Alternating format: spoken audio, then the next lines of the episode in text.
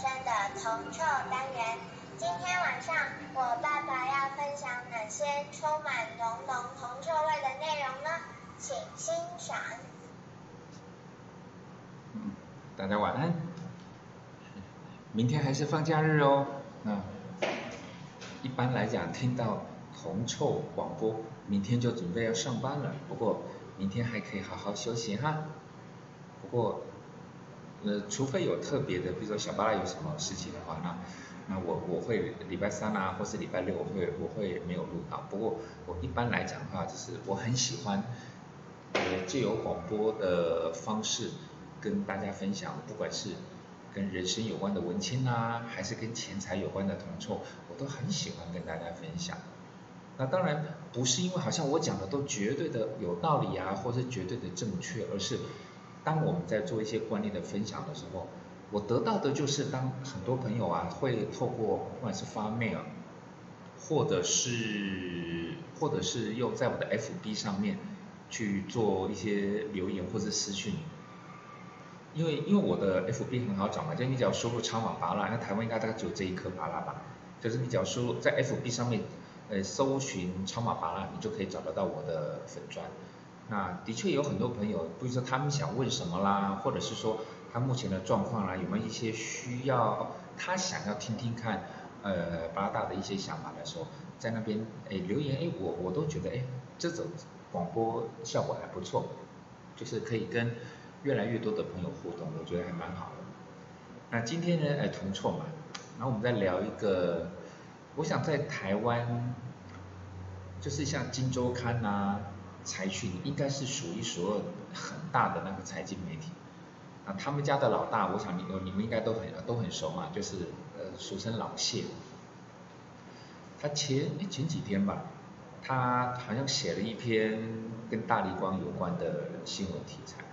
那我相信各位，你大概 Google 一下老谢大力光，你大概就会看到他在说的一些内容。那基本上来讲的话，我知道有些朋友们，尤其是在投资操作领域一段时间的人，听到老谢好像都会有一些些其他的想法。不过今天巴拉达不是为了要去歌功颂德啦，我也不是要批判斗臭老谢，我们只是从大力光这三个字。来跟各位分享一些我们之前就讲过的观念，我们用这一档来做一个简单的，这叫回顾吗？算，也叫做观念的再加强啊，啊，这应该当然也算。那各位，当初，当初，大力光有看到过六千块，对不对？六千块就是一张大力光，在某一些地方，会当加一根老阿尺。哎，一丢的了八万啊呢？因一张个股六千块，那不就代表说这一档这一张个股的股价是有六百万？我的爸爸在很多地方能够买一间房子，对不对？要在偏僻一点的地方来讲，连车位我都买得下来。但是随着时光的迁移，现在的股价，也许很多人已经已经不太记得现在的现在的股价了。啊，现在股价来讲的话，那它这个除从六千除以三吧。不过我们先从前半段，先从前半段。当个股股价，我们从金融海啸之后来看啊，从二零零九年的二月十六号，各位，你当然不用记了，这我只是在跟各位说明，在二零零九年的二月十二号，当时的股价大概才两百三、两百四而已，应该算两百四。二月十六号那一天好了，两百四。然后请问一下，从二零零九年的二月十六号一直到二零一七年的大概九月十月，各位应该没应该还记得清楚吧？我刚刚说的是是从二零零九年的二月初、二月中啊，到二零一七年二零零九，这这是不是其实很长一段时间？很长一段时间，它的个股的股价呢，从从两百四，然后到特别是五百、一千、一千五、两千这样子，不不不不这样上去。各位，我们先从这一段来想，在这一段它的基本面，这当然是跟基本面有必然的关系，对不对？它的基本面好到无以复加，让一档个股从两百四一路推推到六千块，你应该不会假设这个纯粹只是操作，它没有基本面吧？它的基本面好到不行，好到不行，它一年的 EPS 可能会比别家十年的 EPS 加起来可能都还赢不了它。它一年赚的钱就这么多，而且它年年都在呃扩大它的获利，对不对？然后所谓的什么护城河概念，那它的专业的技术也是独步全球啊，世界第一啊。所以在二零零九年到二零一七年的第三季的时候，在应该这么说，在它的股价还没有掉下来之前，老谢不会说它的基本面不好。他最近这一段是最这呃最近这一篇，他当然就是说啊大大力光的怎么基本面不好不好不好，但是各位你回到回到我们就以历史为镜，在当初我们之前不是在讲说我们在讲呃也是从科技泡沫到那个金融海啸那一段时间，红海的基本面是不是好到翻掉？现在今天讲到了大力光也是啊，它的基本面好到翻掉。那台积电当然跟它连比都不能比。台积电如果叫做台湾的护国神山，哇，那这那这一档来讲，一个叫做喜马拉雅山，珠穆朗玛峰了。但是基本面再好的股票，我们是不是也得知道？之前我不拉大跟各位分享的概念，基本面再好的个股，一个国家经济成长再好的国家。对应的个股跟对应的基金，也必须要有所谓的该退就要退，这是一个基本观念。退的方法之前我们有哈拉过了，我们今天不哈拉，而是说我们在退的时候，是不是应该要有一个基本观念，说不要因为这一档个股他真的很棒，所以我死都不退。这个价值观，我相信跟现在很多人在，尤其是在存股、存股来讲的话。我们存股，这白大也会存啊。我也跟白大元的朋友分享过存股的概念，我们现在都还在进行。不过我们会检讨，当他出了一些我们不预见、我们不乐见的状况，我们要撤啊，我们要撤啊。孩子不管发生什么事，我们基本上都不会跟他断绝血缘关系。但是股票不是孩子啊，股票出状况了，该走我们还是要走，无论你基本面有多好。所以这第一点想跟各位复习一下的概念，就是基本面再好的个股，该走的时候还是要走。无论你是基于操作的概念，还是基于投资，因为投资比较像是你要存股。但是如果是操作来讲，那一定是跟股价有关系，它一定会有通知我们该走的一种在股价上面呈现的讯号。只要你要相信基本面好的个股。该走也是要走，这是第一点。第二点，在持有的过程中来讲，我们讲还是回到大力光这种个股。以目前的状况，我们现在跟各位，我我们举开始举一些例子，举一些例子，就是该走，什么时候叫做该走？那既然叫做该走，走了以后，这一档个股还有没有机会啊？是不是死了？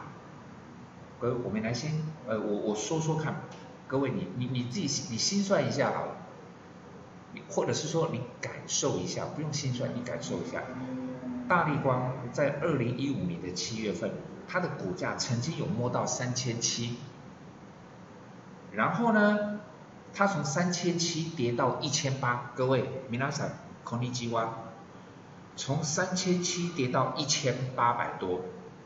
你觉得这两个股死了没？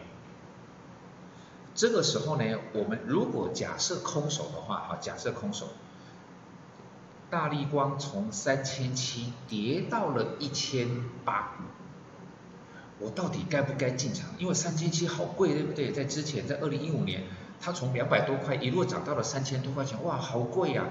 它从三千七跌到了一千八，你觉得我们该不该买？基本面很好，嗯。还是很好，因为后来能够涨到了六千块，不就代表当时的基本面应该也差不到哪里去？对，所以因为基本面很好，我们所以我们就可以买嘛。各位，你对了一半，你对了一半。这个是我在十一月来讲话，除非疫情有特殊的状况，我会跟各位分享这个东西，就是我会开报复性讲座。就像我们刚刚所讲的，大力光从三千七跌到了一千八百多，我可不可以买？为什么可以？我后来看到后面有六千块，我当然买现在也会说可以，对不对？但是各位，如果如果你不但知道它的股价从三千七跌到一千八，你也知道在那一段时间点，原本哦股价在跌，对不对？跌得那么惨，几乎拦腰了。但是它的最大的持股者叫做外资，外资当时从三千七百块一路跌跌到四一千八百多的时候，他手中的筹码，各位你觉得，如果他真的挂掉了，外资手手上的筹码，你觉得他们会不会逃难？外资也会逃难的，对吧？外资在卖的时候是也他在卖股票卖的也是非常凶狠的，但是在当时这一段。三千七到一千八百多拦腰砍的情况之下，外资的成持股的成本本来有四万五千张，那这一段跌到快死掉的过程中来讲的话，它的它的外资的筹码变多少？变成四万七千张。各位你没有听错，原本在三千七百多的时候，当时外资的筹码有。四千五百多张，然后呢，股价从三千七一路跌跌到一千八，几乎不停的跌，外资的成本持股的筹码变成四万六千多张，那你觉得外资是想逃命还是在逢？知道了对不对？就是股价拦腰砍，然后外资拼命买。那那哎，那照这样子来讲，那巴拉大，那是不是代表说它跌的时候，我只要看到外资在买，我就赶快跟进去？哦，这个各位不对，你又多正确的一个观念，但是这样的想法不对，因为我们需要什么时候进场？我们十一月份我会跟各位分享的，你会不会希望外资是不是本来有四万五千多张，变成四万六千多张？你会不会希望你进场的时候，你的成本跟外资差不多？那个状况是不是代表说外资在保护我们呢？啊，对吧？然后当时来讲的话，外资的成本，外资的成本大概是两千左右，大概是两千左右。所以如果说等到那个股价虽然最低跌到过一千八百多，不过当你也知道，你也知道外资的成本是在两千的时候，我们在两千的时候，而且你看到。他没有在卖股票，他在买股票。两种情况同时出现的时候，你在进场的时候，你会不会比较有信心？如果你先不要看那，哇，这一千八还是很贵，两千块还是很贵，一张要两百万，很贵。你先不要看这个股价的一个概念，而是当这一档个股，你其实对它有兴趣，它的基本面没有变坏，但是股价跌到快死掉。而股价跌到快死掉的这一段过程，那不是跌一天两天哦，这不是只有跌一天两天哦，它是它它整个的跌的时间点是从二零一一五年的七月份一直跌到二零一六年的一月份呢，我看七八九十十一十二一哦，它跌了半年呢，跌了半年的情况之下，如果我们用一个逢低加码的一个抽象的观念在买的话，其实你会一直买一直买一直买。不过，当你知道怎么样去掌握所谓的主要控盘、主要持股者他的筹码的律动啊、成本的一个概况，你在进场的时候，你就会比较清楚。哦，其实股价跌归跌，但是关键的背后的那个人，他不但没有卖，他还在加码，而且成本当他跌到他们两千块以下，哎。我的成本跟他一样的来讲话，那就靠他们来保护我们啦。我可能只有买一张两张，人家买了四万多张，如果要死的话，那他们死的比我惨，我应该还好，对不对？当你这个观念确定之后，你就会知道，第一个，当该要进场，啊，对不起，当该要退场的时候，不要因为它是一档基本面很好的个股，所以说死都不退，不是，记得好股票也要退场。再来就是什么？那好股票要怎么进场呢？大原则，主要的持股者，他的筹码不但没有松动，或者是说他只有微微的调节，从本来有五万张，他大概卖了三两三四千张，这个不算逃命吧？对不对？五万张剩下那个四万六、四万七，这应该不能算逃命，对不对？再来就是。它的成本，当股价已经接近了，甚至已经摸到它的成本，我们的进场跟外资的成本是一样的价位的时候，我们被保护的概念就会更强。这种会是我们在十一月份会跟各位分享的一个概念。